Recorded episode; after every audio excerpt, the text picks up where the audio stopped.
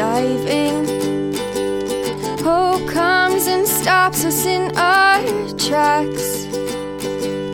Bravely we prove in our striving, trudging together each day. Where there's a will, there's a way. Hello, everyone, and welcome to another episode of Raw Recovery with Dion Miller. Uh, today, I have a guest that uh, from uh, his name is his name is Angel, and um, I was introduced to Angel through a good friend of mine, Carrie, um, who you guys are getting to know better and better. Not to be long before she's on here talking with me. Um, she's probably a lot funnier and she's prettier than me, so that helps a lot too. Maybe we could go to video. so I would like to introduce Angel. I'm very excited about this because I don't know much about Angel. So I'm going to be discovering um, right along with you guys. And I usually don't have that. Um, so I'm going to introduce Angel. Uh, the one thing that I do know is that he has 582 days of continuous sobriety today. Uh, and I love celebrating recovery. So everybody out there, give a nice round of applause and let's welcome Angel. Angel, welcome to Raw Recovery, man. It's good to have you. Hi, Dan. Glad to be here, man. Thank you. Certainly. So, why don't you tell us a little bit about yourself? Uh, uh, did you grow up in Colorado? No, I grew up in uh, New Jersey. I was okay. Uh, I was born and raised in Atlantic City, New Jersey, about wow. ten minutes walk from the beach. Ooh. And uh, you know, when I came here to Colorado when I was 21, I fell in love with the mountains. But mm-hmm. I do miss the beach every once in a while. Yeah, and he's got a picture behind him of the beach. So he, he's remind. We're gonna sit here and just look at the beach, maybe do some meditation. well, so uh, how old were you when you moved here to Colorado? So I was 21. Um, oh, you just I, said that. So yeah, I started. I started uh, college back in uh, in uh, in New Jersey at a community okay. college. I knew that I wanted to be a doctor for since I was very young. Okay. And um, my my educational path was kind of pre-planned for me. My dad was a professor at a community college out there in New Jersey, and I just kind of knew that I was going to go to that school to start. And then uh, I ended up picking Colorado for uh, to finish my four-year degree. Wow. yeah. So, what was family life like for you growing up? You know, it was hard. Uh, I have a little brother; he's two years younger than me. Uh, my parents are immigrants from the Philippines, and um, they brought some old school values with them when they came mm-hmm. to the mm-hmm. United States in the 70s. Uh, they also brought some old school forms of discipline.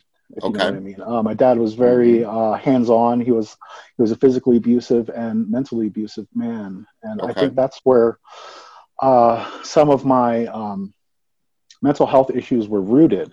Okay. Uh, in in the way that I was raised. Sure. Actually, um,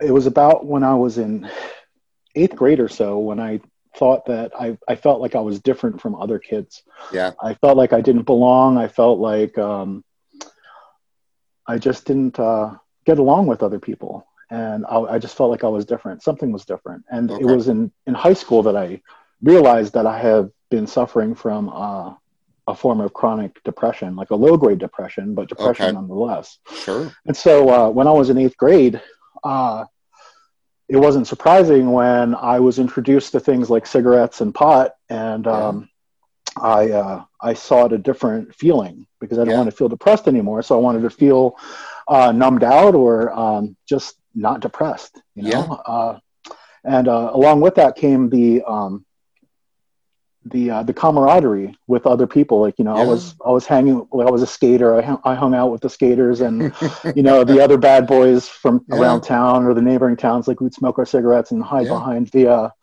the school and smoke pot or whatever mm-hmm. and uh you know there i felt I, like i belonged and i i felt like uh i was part of something yeah um and uh it's funny in, in high school i really didn't uh i didn't uh gravitate towards alcohol much Okay. Um, even though I know, like, I remember the first time I tried alcohol was with an ex girlfriend. Uh, we were at a friend's house, and her mom had was a, her mom was away, and they had a bottle of peach schnapps. Uh. man, I'll tell you, it was like sickeningly sweet. But Yeah. we wanted to get messed up so bad that we still we just choked it down. Oh, Oh, Yeah. Yeah. it was it was terrible, man. Um, but um, you know, high school, I, I wasn't really that social. Even though Okay. you know, in, in college, I found that alcohol helped me socially.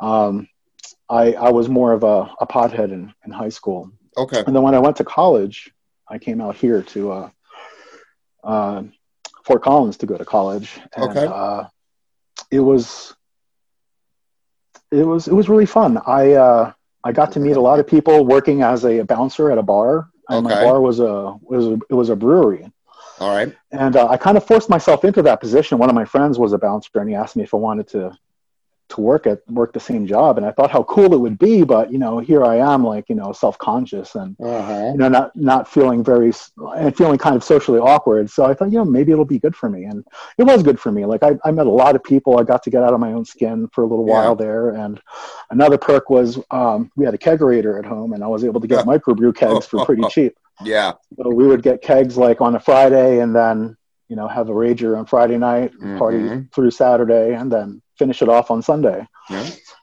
But um, you know, for me, um, I tried a lot of different uh, a lot of different drugs when I was in uh, college and, and Okay. part of high school. I was doing like I tried LSD and mushrooms. Really liked mushrooms. Um, liked ecstasy, and um, I. Uh, it, it wasn't until later in college that I had tried harder stuff like uh, cocaine. A friend of mine had Okay. uh, had bought a bag, and a bunch of them were standing around at my friend's house, and I was like, "What the hell are you guys doing?" Oh, we're doing cocaine. And I thought to myself, "Whoa, okay, you have some drug experience, like, but maybe maybe you shouldn't go this route yeah. uh, because you know I know that it's you know it can be very dangerous." But Mhm. I igno- I ignored the little voice in my head, and I was like, "Let's go party, let's have fun," and and I did. I had some fun, and I never bought my own bag, and everything was was you know it, it, it was like the I felt the um the elation or the okay. the uh, the mm, the happiness of of being drunk and sociable. I was a happy drunk. Yeah. I wasn't an angry drunk that liked to fight. I was like a happy drunk where I was everybody's best friend. And Whi- That's Which is good because you're a big guy. and I, I kind of felt that way on when I was doing cocaine too. Um, but I never got my own bag. I always let other people buy it, and I Okay. just wanted to stay away from it. And um, I went to. Uh, so, in other words, I felt like I had my drinking and my drugging under control okay. because I was able to like. I, since I was working towards becoming a doctor and getting into medical school, you have to jump all through all these hoops. And I figured, uh, well, if I'm going to school and working two jobs and getting good grades, then, you know, my drinking and drugging can't be all that bad because I'm able to maintain like an, and like just subpart, like sub A average, like a three Yeah. seven average and things like Okay. that, and and still make it to work and and you know stay functional. Um, right. And uh, so I went to grad school, and I was smoking pot every day back then. By the way, I was living right. with uh, some friends that. Uh, one of my buddies was a hippie, and he was really into like those jam bands, and we we would jam out and Mm-hmm. you know just have a party and you know, smoke from his dragon, his bowl dragon bowl. Yeah. Anyway, um, when I got to grad school, I realized that I couldn't maintain the behaviors that I was Mm-hmm. uh, that I was participating in and and uh, continue to get good grades because things kind of got ramped up a notch. It wasn't just undergrad anymore, and so uh, I decided I would uh, just smoke pot at the end of the day. Mhm. When I, if if I went to work, if I went to classes and I did all my studying, if I went to work out, at the end of the day, right before I go to sleep, I'd have a bowl so then I could just kind of relax. It was like Mhm. a reward, and it worked Yeah. out pretty well for me, honestly. And uh, Okay. I was able to keep things under control in that way. Um, but then uh, at the end of the the term, I had to take these tests. They were Mhm. four hour tests, and I my concentration needed to be on point, so I just quit everything altogether. Okay. And that's how that's kind of how it stayed for me until I got to medical school. Okay. Um, so I was kind of like uh, an an addict um, who was treating his depression with um, with drugs and alcohol, Mm-hmm. and I was going to therapy. I was taking medications, but none of that stuff was working for me. Okay. the uh, the self medicating I felt like was working for me. Okay. And so um, when I went to medical school, I removed all my substances, all those substances from my life, um, except alcohol. When we uh, we would go through different uh, testing periods, so we would say go through three weeks of hardcore schooling, and then we'd have a week of all tests. And then Okay. after that week of tests, a bunch of us would go out and hmm we'd rage, and we'd have like a whole. There would be a lot of drinking. We'd Yeah. just have a big binge, and uh, that weekend we would recover and uh, then back to the grind the next day.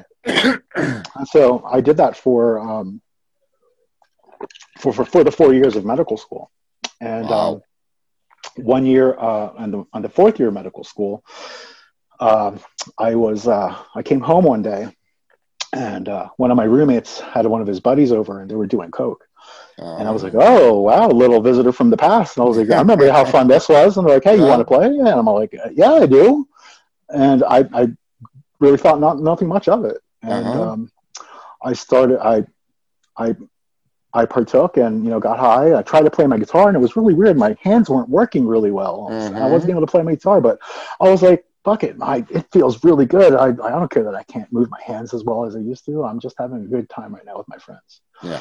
And uh, next thing I know, I'm going to this weekly uh, poker game with a bunch of Mhm. guys that um, probably shouldn't have been hanging out with, but they were able to get me the stuff I was looking for. That's right. And um, so um, it started out splitting a bag with somebody, and I would get a we'd get an eighth and split it, and then I would hold that half an eighth for the week, and it would last me a week. Mm. And then you know the story. Next Yeah. thing I know, I've got a I've got a bag of my own for that night, Yep. and that's it. You know, and it- now, it just- and now you're buying up. it. and I'm not buying it by myself. Yep. Yeah. Yep. And so uh, I got a monkey on my back really, really quickly. And, uh, you know, with the stress of medical training and things like that, it was a nice escape to just go home and numb out. But um, Mhm. it wasn't long before, um, you know, the side effects would creep into my daily life. And so, you know, being hung over or strung out at work um, when I'm trying to take care of patients or learn how to take care of patients, it's not Mhm. it's not very conducive to my learning number one number two it's not very safe for the people that i'm supposed to be taking care of Correct. and um, I, I thought i was getting away with it and i, I feel like I, I was people people knew something was going on but Sure. um, uh, no, no issues were really brought up and um, I, I started residency um, back in 2007 All right. i was a, uh, a surgery resident Wow. and um, I brought the monkey on my back with me into residency, Mhm. and it was really difficult because it's an 80-hour work week, and uh, you know the day starts at five in the morning and goes to five o'clock, seven o'clock at night, and we're in the operating room all day and Mhm. back on the floors checking on patients at the end of the day. Then I'd go home and I'd want to relax, and by relax I mean I want to kick my feet Yeah. up and do some coke. Coke. And then next thing I know, uh, you know, it's two, three o'clock in the morning, and then I didn't get any sleep. And so I'm supposed to be at work again, like in two hours. Like what the hell? And so like I'm I'm all all messed up. And uh, uh, one uh, this went on for a few weeks, and right. one day uh, I was in the uh, the bathroom at the hospital, and I was blowing my nose really hard, and they knew Yeah. something was going on. You know, I was Sure. I was a pretty good bullshitter, but you know these these doctors are pretty smart people. And, Yeah. and they know uh, they know what to look for apparently. And so I, uh, you know, as good as I was with fooling, trying to fool other people or thinking I was Mhm. fooling other people, you know, I was really fooling myself more than Yep. anything. And uh, they said, you know what, man, we're going to have to take you off the floor and get evaluated. So they sent me to get evaluated, and um, I took these tests, these Mhm. key tests, and being the smart guy that I am, knowing how these tests work, I was able to um, to fool the tests for a little while Yep. and um, I uh, I was out of work maybe for three weeks or so doing the evaluations, and you know they gave me a chance to kind of clean my act up, Mhm. and um, and uh, I I used it as an opportunity It's a party, honestly. Yeah. Like you know, because I I had spent my whole life getting into med school and then getting through med school Mhm. and graduating, and then man, it's a lot of freaking work. Like It is. it's it's it's a, it's so much dedication, so much concentration, and a lot of sacrifice. And I felt like, you know what, I deserve to just chill the fuck out and Mhm. enjoy this time. Not realizing my career was on in peril, Yeah. and Probably Uh, never even came to your mind. Didn't even think about it, man. Yeah. Um, so uh, one day I uh, I remember calling the people who were evaluating me and say, hey, so I don't. I was in the middle of a binge, by the way, like a three day binge. Yeah. And I was like, when am I supposed to see these people again? So I called them, left a message, and they called me back on Monday and they said, uh, yeah, you're supposed to come in today. And here I am, like day three after a three day binge, and I'm like, there's no way I can get in there. Yeah. But I knew that if I didn't go in, it would be a bad thing. So I ended Mhm. up going. And they obviously saw the state of me and they were like, wow, you know what? You can't, no, you're not driving your car. They, Mhm. they took my keys and they sent me Yeah. home. And they're like, well, what do we do with this guy? They sent, it, they sent me to rehab. And, um, which it was, uh, it was a good thing they sent me to rehab. I needed Yeah. it. Um, I didn't think so at the time. Um, and, uh, I, I was in isolation at first. Oh, they put me in uh, detox and I Okay. stayed by myself in my own room for a, for a week, and then they slowly introduced me into the uh, the general society, the, the the general social order there, hmm and uh, I was able to I was able to go to the kitchen whenever I wanted. I had lost a lot of weight. I wasn't Okay. really taking care of myself, and they're like, you know, go to the kitchen, eat whenever you want, go out and hang out in the common rooms. That's fine, but you don't have to go to any meetings or any group Mhm. meetings or anything like that. So after a week went by, um, I went to the uh, to one of the group meetings, and they were going to get me back into. They're going to get me into the uh, the general social structure, and Okay. I was like, okay, you know, I guess I'm ready for that. I was feeling I was feeling better. I still was craving like really bad. I really Yeah. wanted to go out and use, and um, I was like, you know, this is where I need to be right now and Mhm. uh, I remember going into this room uh, to this uh, group group meeting, and one of the counselors was was talking to me. I don't know what kind of method he was trying to use, but he made me feel worse Okay. walking out of there than I did coming in. And he was pointing his finger at me, saying, "You are an addict. You're this. You're that," and blah blah blah. And Okay. I felt like shit. I felt like like so. Uh, uh, I felt minuscule, really. Yeah. Like, I Low. like- really I felt really shamed. low, shame, very shamed, very shamed, and I didn't have um, I didn't have any hope at that point. And I I'm said, well, sorry. if if if I'm feeling like I uh, I'm feeling worse, like I really want to use number one, and Mhm. I I know I can walk out that door at any time. Yeah. Not really thinking about the consequences, but I know that door is open if I want to go. And, Yeah. uh, and I'm like, you know, screw this. I, I don't want to be feeling this bad, especially Mm-hmm. without my drug of choice to help me cope with it. And uh, I asked for my guitar. I brought my guitar to, to play, and that was one of Okay. my healthy one of my healthy behaviors. You know, certainly, to- to yeah. cope. And uh, they said, no, you can't have it. I'm like, well, why can't I have it? That's one of my healthy coping mechanisms. and uh, that was the last straw for me, man. They wouldn't let me have my guitar. I'm like, peace out. Fuck you guys. I'm out of here.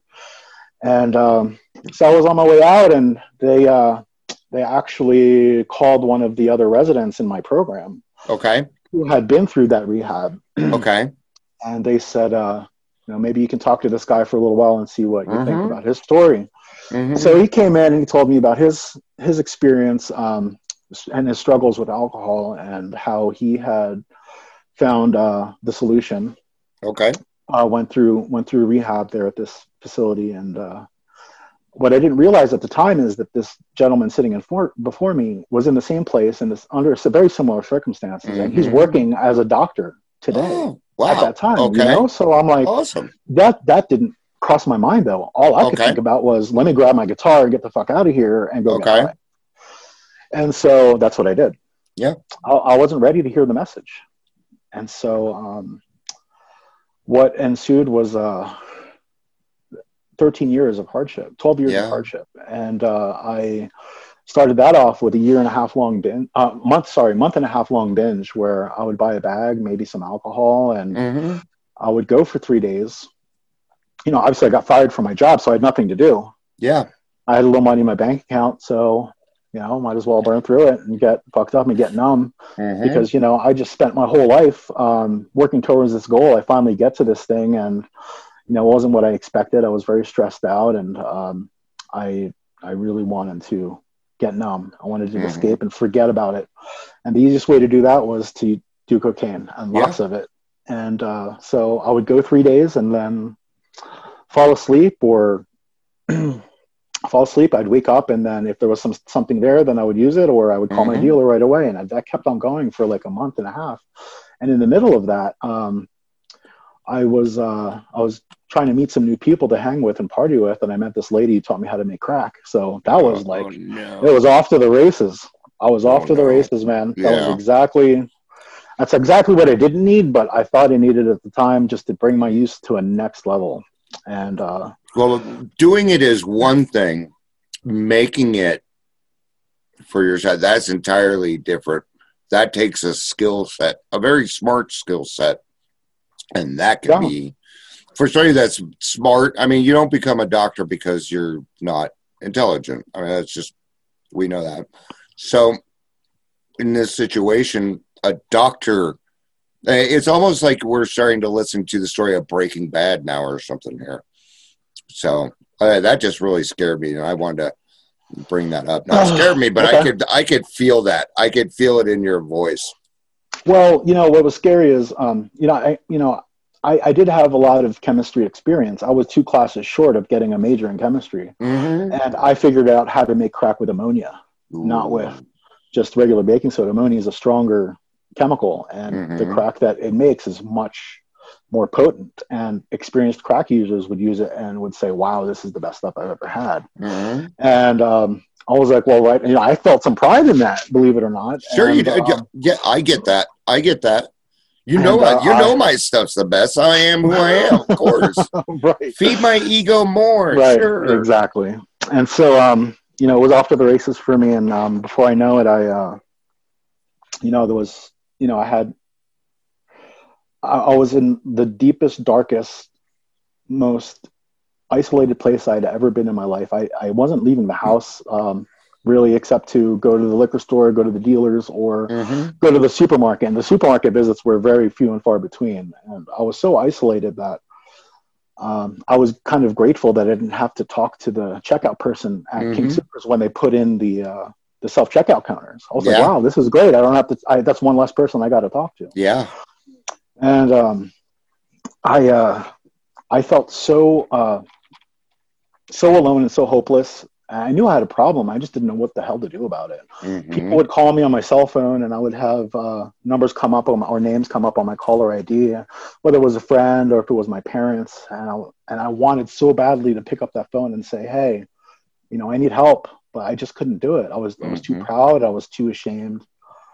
And um, I felt like uh, I was in my own hell and I wouldn't wish this feeling on the, uh, on my worst enemy. It, it was Mhm. just not something that anybody should experience that that kind of desperation and loneliness. And thank God I wasn't suicidal at the time, Mhm. um, because that that would have been a very dark place. I had been suicidal in other parts of my life, but thankfully not Sure. at this point. Um, so I a- actually ended up meeting a woman on uh, one of the dating sites online when that first started getting popular, and I was Okay. living in Denver. She was living in Colorado Springs, and um, I asked her if I could stay with her for a little while so I can get the hell away from Denver. And she let me stay there. And so I ended up moving in with her. And we had a relationship that lasted mm, seven or eight years. Wow. But you know the uh, the the beautiful thing about that was I was she, she uh, I was able to get away from the uh, from the uh, I guess the daily lifestyle that I was living, where Yeah. it was like you know I was able to break that that routine, Yeah, right? and so that cycle exactly, and so she gave me that gift, and uh, you know to this day we're very good friends, and I I'm grateful for her um, for helping to save my life. And uh, you know, during those eight years, I the first six years of those eight years, I um, I was I was drinking a little bit, and I might have done cocaine a, couple times the first two months or crack, Okay. and then I was just dry after that. I didn't have a program. Okay. I was uh, I, I was just kind of existing for a while. I, I needed to All right. start getting keeping busy, and so what I did was uh, started playing PlayStation games and ended up joining a gaming clan, and Okay. we uh, we kind of kicked ass. We uh, we were really good, uh, a bunch of players, and uh, I started learning how to cook and starting to like you know ex- re-explore life and things like that. And things Okay. were things were things were okay. I was I was working as a um, uh, working for a contractor as like a drywall guy, or I would do paint, little odd jobs here and there. Okay. I volunteered at. Uh, I was trying to get myself back into the swing of things, and like you know, I Sure. wanted to go back to medicine, and I was still trying to actually figure it out. To be honest, um, do I really want to go back into medicine or not? Do I uh, do I want to explore other things? And I, I I volunteered as a medical assistant at a free medical clinic, which was really cool, and I got to take care of the uh, doctor's patients with him, and he allowed me to participate in some of the discussions and things like Uh-huh. that, which was really awesome. And uh, uh, I did that for a little while, and then um, one day I I was feeling really, like I said, I didn't have a program. I was I was starting to feel my depression creep back in again. It was getting worse. Like I would always right. have this low level depression, Okay. and every couple of years I would get this uh, deeper depression. It would kind of go in cycles. And I was in New Jersey visiting my parents, and I was visiting a friend of mine who was holding some crack, and she said, "Do you want to party?" She was like, "Do you want to party?" And I'm like, "Well, you know, the stars lined up perfectly because Yeah. you know, after even after seven years or six years of not doing it, I was like, hmm let's let's go. Yep. We're And- we're away from home. Nobody knows. Nobody's gonna know nothing. Right. So next thing I ne- next thing I know, I'm I'm back visiting old friends in Mhm. Colorado, trying to score again, and uh, I I re I reconnect with some old um, contacts, Okay. and I wasn't doing it every day. I was a little bit more conservative with my use this time. It wasn't like an everyday th- day thing where I'm going like you know three days, fall asleep, wake up, do it all over again. It was it was once a week right. and um, I thought I had my my uh, drugging under control, doing it once a week. And I was at uh, I was working at Lowe's as a paint guy at the time, actually. And I'll tell you, I was one of the best paint guys they ever had. It was uh, it was it was it was a good job for what it was, and I, I Yeah. you know I really needed a job to you know maintain myself and things, and it helped me to pay my rent, and you know every once in a while I got to party. yeah. Um, so uh, what I didn't realize is that one day that I was using, my, the rest of the week, the other six days would kind of revolve around that one day that I would plan for. So I'd make sure that there was money in the bank. I would make sure that I had the day off afterwards, or you know, I didn't have any other social obligations. Yeah. And then um, then the day would come and I would spend all week like it's, it's like you know when I'm going on a trip to Hawaii next week all I can think about is going to Hawaii well all I can think about during the whole week is like my day of partying Yeah. and uh, you know I was obsessed. I was absolutely obsessed. And so the day would come and sometimes my dealer wouldn't be holding and I would either go scrape my pipes or grab a bottle of alcohol. I would get numb Mm. one way or another. And then he would call me the next day and say hey I've got something. And I'm like oh awesome. Well I'm coming over not even thinking well I have work the next day. Yep. so um, I'm uh, I end up no calling, no showing at work a few times, a Mhm. handful of times, and you know putting strained uh, putting strain on my coworkers and on the management. And um, you know I got written up for it and didn't get fired, thank God. Okay. Uh, but um, you know that was the start of uh, my my next chapter of using. okay. And uh, one of my old buddies from medical school, he uh, ended up getting a job as one of the program directors at a local hospital. All right. And he said, Hey, listen, you know, well, I know that one of the reasons why he took that job was so he could help me get back in. All right. And um, he gave me an opportunity to come in, interview, and I got hired to get back Wow. in as a resident. Okay. Yeah. So, um, because of my past, um, I had to get evaluated again Sure. by the people who represented the medical board. Yeah. And um, so we did an interview. They asked me, "Oh yeah, so how have things been going? You said that you were going to go to 12 steps after your last gig, but you never like what happened with that? Um, Mhm. have you been doing drugs? Are you doing cocaine now?" And I'm like, "No, no, I didn't go to AA, and no, I'm not doing cocaine. Everything's been great, but you know, in reality, for the last two years, Mhm. I've been using once a week." Yeah. uh, like an eight ball once a week. And um, I uh, I went through the interview and, and thought I had them fooled, and they knew, they knew better. They, I mean, they knew, they knew. Yeah. So at the end of it, they're like, okay, well, so here's what we're going to do. We're going to do a test, and I was Mhm. ready for the piss test. I knew that I was going to piss clean. Yeah. And um, they're like, we're going to take nails. Yeah. I was I thought it was gonna be that or hair. I didn't know about the nail test actually, yeah. and um, nail tests go back nine months. yeah. And uh, I was like, oh shit, well, I'm screwed. I better just, I might as well just let the cat out of the bag and let them know I've been using. Uh. So I totally changed my tune. And I, I admitted, yeah, you know, I've been using uh, a little bit here and there. So I might, I might come, I might score positive on the nail test. And uh, long story short, I wasn't able to get my training license because I Mhm. tested positive for cocaine. And Yeah. uh, they had to let me go from that job. Yeah. Uh, so, you know, I had spent, what was it, 10, 11 years, 10 years uh, trying to figure out what I wanted to do and find ways to get back in. And finally Mhm. had this opportunity by the grace of God and by, you know, the generosity of my friend. hmm And, uh, you know, here I go, fucking it up again. So I screwed up with, uh, with drugs ruining my career or putting my career on hold rather, not once, Mhm. but twice Yeah. twice. And so, um, well, what did I want to do about it? Well, I certainly didn't want to say, well, you know, I want to stop. Yeah. I wanted to get fucked up and like forget about it all. Yeah. And um, so that's what I did. I kept on getting fucked up. But then the people Mhm. who uh, evaluated me, they said, maybe you need to go to 12 steps, go to an AA Yeah. meeting, see if that helps you. And I thought, well, if it'll save my career, then maybe I'll do that. And then I started seeing an addiction therapist, Okay. and he told me the same thing. like, well, now there's two different groups of people telling me that maybe this thing could help me. Yeah. I said, okay, Maybe. so so I'll go check it out. So I go to an NA meeting, and there was like three people there, and Mm-hmm. uh, it, I, I really didn't didn't feel connected, and so I decided the following week I was going to check out another meeting, and so I found uh, an AA meeting here in town.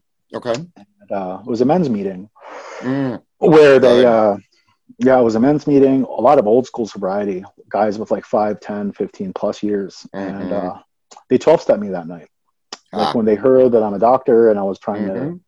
get get in uh, get get clean um, they 12 stepped me and i introduced myself as an addict Yeah.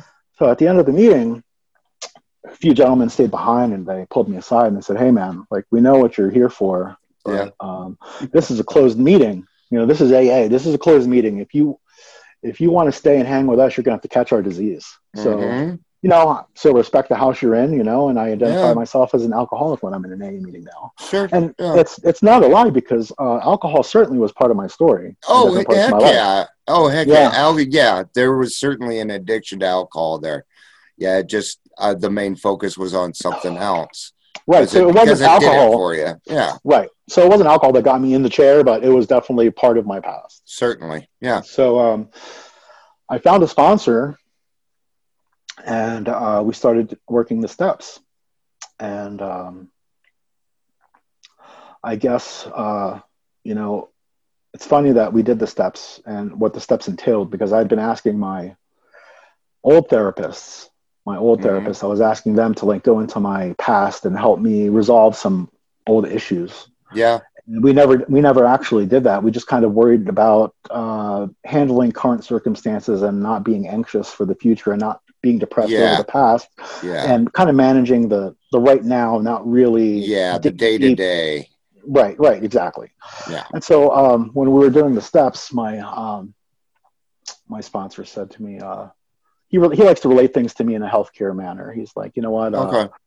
um, imagine your disease is like cancer, and we need to scrape every little bit, little bit of that cancer out. And so, uh, you know, I want you to, you know, go all the way with this, scrape it all out. And that's kind of the uh, the attitude that I had from the beginning. Like I, I found some willingness, and then I eventually found some surrender when I I started to hear my like I wasn't sure that I wanted to be there because I was there really for for the people that represent the medical board. You know, it Yeah. wasn't for me. I wanted Mhm. to save my career. It wasn't about me getting healthy for me finally after decades of drinking and drugging hmm and, and finding um, a different way to fill the hole in my soul. hmm You know, it was it was about um, trying to save my career. Yeah. And then slowly but surely, after attending a few meetings, I, I started to realize like, well, you know, as scary as it was to walk into a room full of strangers and ask for help, and even scarier Mm-hmm. to follow their advice, I, I started to realize I was in the right place because my Mhm. story was being told by other people. Yeah.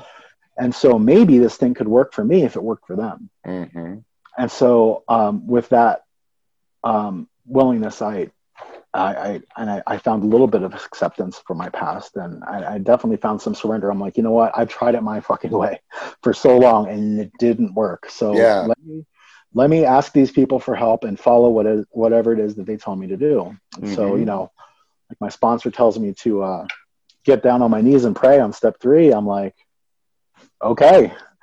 You know, I grew up Catholic, and I didn't really want to. Um, get back into the religious side of things and Okay. that's where that's where i thought uh, i was going to hit a roadblock with this and you know speaking with my sponsees today um, you know several of them have had problems you know finding a, a definition of a higher power and that, that Okay. was certainly my experience too All right. um, but um, yeah thank god I, I, I was able to find uh, a higher power to help me to Angel? um, yes Real quick. There you go. You were covering Okay, up sorry. your mic.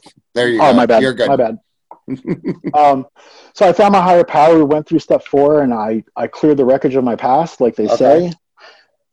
I and I think the biggest part of that was I had to learn how to forgive myself. hmm And, um, I I remember uh, I was I was in a around step four. I was in a meditation meeting, and I thought to myself, "Wow, man, you're your own worst enemy." You know that? hmm and I said, but you know, there was something else that popped into my head, and it was something from above. My higher power told me, you know what, you got that all wrong. You are actually your own best friend. And I said, um, well, I mean, that's the only way I can explain it. That Yeah, it, it wasn't something it. that I came up with myself. You know, it was Mhm. something from outside of me that said, you got it all wrong. And I realized that I found a lot of uh, patience and compassion, forgiveness, Mhm. and love for people that I don't even know. Yeah. But for myself, I love to beat myself up over the same old shit over Yeah. and over and over again. And so I learned to, um, that was when I realized that, you know, I need to start loving myself Yep. and forgiving myself and, hmm you know, accept the past. And it, it was what it was, but it helped me to get to where I am today. Yeah. And um, so I found acceptance there and, you know, things started to turn around, especially after I did the work from in step four and five. And Yep. we uh we went through the steps within like six or eight months Mhm. and um you know slowly but surely uh, my life started to change the the sky was a little bit bluer Mhm. the grass a little greener and i wasn't you know stuck in the future worried about the thousand different outcomes that could possibly happen and just let it go Mhm. to god and i wasn't stuck in the past beating myself up over all these things that i regret you know what if i stayed in rehab after that one week? What if i didn't do this? What if i didn't do that? Well i don't i don't think about that anymore. Yeah. and um, so today i'm still going to meetings. I go to i go to uh, about four or five meetings a week. And Yeah. I, I still chair meetings i chair meetings um, a couple times a few times a month. And then i have three sponsees right now. And uh, yeah things are you know I, I deliver for amazon today. And Mhm. It's an awesome job. I love being outside and i'm grateful that it's an opportunity that it, it gives this job gives me the opportunity to uh, I, since i work four days a week i work four 10 hour shifts. I have three days off so i always have a three day weekend which is pretty awesome. Wow, that's cool. and uh, yeah so it gives me a chance to like catch up on uh, adulting or you know i'm working on um, on taking uh, step four uh, Yeah. start, sorry step three of the medical boards so i can kind of prove that my knowledge is current so i'm kind of teaching myself again some of this medical stuff and, Good and for you, myself man. yeah thanks so in, in a year I'm going to try to I'm going to take this test and um, try to get back in Nice. with this with you know concrete results that say hey look you know I know it's been a while since I've been in the game but you know I passed this test that I'm not supposed to pass until after my first year of residency. Yeah. and here I am passing it before. So they can't tell me you know well you don't have the knowledge. Of like well i have the knowledge obviously. Yeah. so so that's that's kind of part of my game plan. And i'm also thinking about um going into get certified as a uh, uh, addictions counselor. Uh huh. or maybe uh, radiology tech. I need to work with patients. That's kind of where my my lifeblood is. Like Yeah. I, I i feed off of helping other people and using my knowledge and talents and abilities. And uh, I think you'd be a people. really good recovery coach. Yeah. Um, yeah. Let's talk about that when we're done. Okay. I'd be more than happy to uh, let you know what it's like, um, especially with your knowledge. I think you'd be a fantastic um, recovery coach. The other reason I think you'd be a very good recovery coach is because you understand something. You know, we as men have a little bit harder of a time, but we need to understand that we have to love ourselves first before we can love anybody else truly. Um, I love my wife to the ends of the earth, but I would do her a disservice if I didn't love myself first. Right. Um, I got um, it. Well, I I appreciate you coming on. Um, you know, there were there were a few things that you said. Number one, um, that somebody else was telling your story, and your story's uh, is is a little bit different, but a lot of our same actions are the same. You know, I'm a weekend warrior. I hear that a lot. Um, you know, uh, we tend we try. You know, but, you know, I'm only using once a week. You know, but a drug is a drug. Doesn't matter when you use it or how often it's the addiction that that comes with it. But that's why we come on here and, and let people tell their stories. Sooner or later, you're going to hear a story that resembles you, um, right. and and that's what we're here for. And so um, that's what I that's what I tried to do in early recovery, and what I continue to try to do today is um, be relatable. Mm-hmm. My sponsor says always be learning, and I try to find the similarities um, whether we're reading from the big book or when I'm listening to somebody's share. Mm-hmm. Like, what is it that I what, what what is it that I resonate with and yeah. that I can learn from? And yeah. Um, yeah, you know, my, my story is unique in its own way, but um, you know, there's a lot of things that other people say. Like you, you know, people talked about. Uh, you know, I tried to um, drink like a gentleman. Well, mm-hmm. I don't know how you smoke crack like a gentleman, but I, am pretty sure there's there's no way to do that. No. um, um, but you know, th- there's a lot of behavioral patterns that, yes. that come to the surface, like mm-hmm. the shame of going to the same liquor store over and over again and, and finding different ones to buy my alcohol from, mm-hmm. or um, collecting bottles and disposing them of a different way so the garbage men don't know that I'm I'm drinking. Um, mm-hmm. You know, things like that. Ways that I would try to um, no, I'm really just lying to myself, not to anybody else. Yeah. Um, and it's, it's, it's, it's, funny, the mental energy that I would put into these behaviors. So then mm-hmm. I could try save my ego, uh, you know, a hit. But, you know, in the end, I was just fooling myself. Yeah.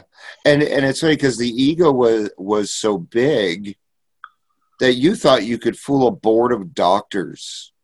Right. I mean, our, our disease will tell us, it will tell us that it will, they just, it's a lie Okay. We're sitting in front of people that do this for a living, thinking that we're going to fool them. And when, when really right. we're just fooling ourselves inwardly. And we're that little boy whistling in the dark, um, just trying to keep, keep his hopes up. Um, yeah, you know, you know, we all get here in different ways. I'm glad that you found an AA meeting that worked out for you. Um, yeah. You know, yeah, we respect each other's houses. Um, but what it comes down to is getting a sponsor and doing the work. Exactly. And then giving back. Yep. Um, it's all now, you know, my sponsor told me, he said, yeah, the first year is yours. After that, you're giving back, bud. That's it. Mm. Period. Yeah. Um, if you go to a meeting, um, you're there to help newcomers, Dion. You open your mouth, you give your experience, strength, and hope. I don't want to hear you whining in a meeting, that's what I'm for. Um, and he never listened. um, so there were a few things in there that I, I really enjoyed. Thank you very much for coming on. Um, that pleasure, was a man. yeah, that was a that was a fun story to listen to. Um, thank you everybody for listening in and and and being a part of. You know, I think we find in life that, you know, maybe we grew up with different things or maybe our family life was a little different, but we find that our actions tend to be the same. And that's what brings us together. And that's the unity of the program and why it's a we thing and not a me thing. Um, so, uh, thank you again for being on uh, and taking your personal time. I certainly appreciate it Thank you, everybody, for listening. This is Raw Recovery with Dion Miller. Peace out and have a day.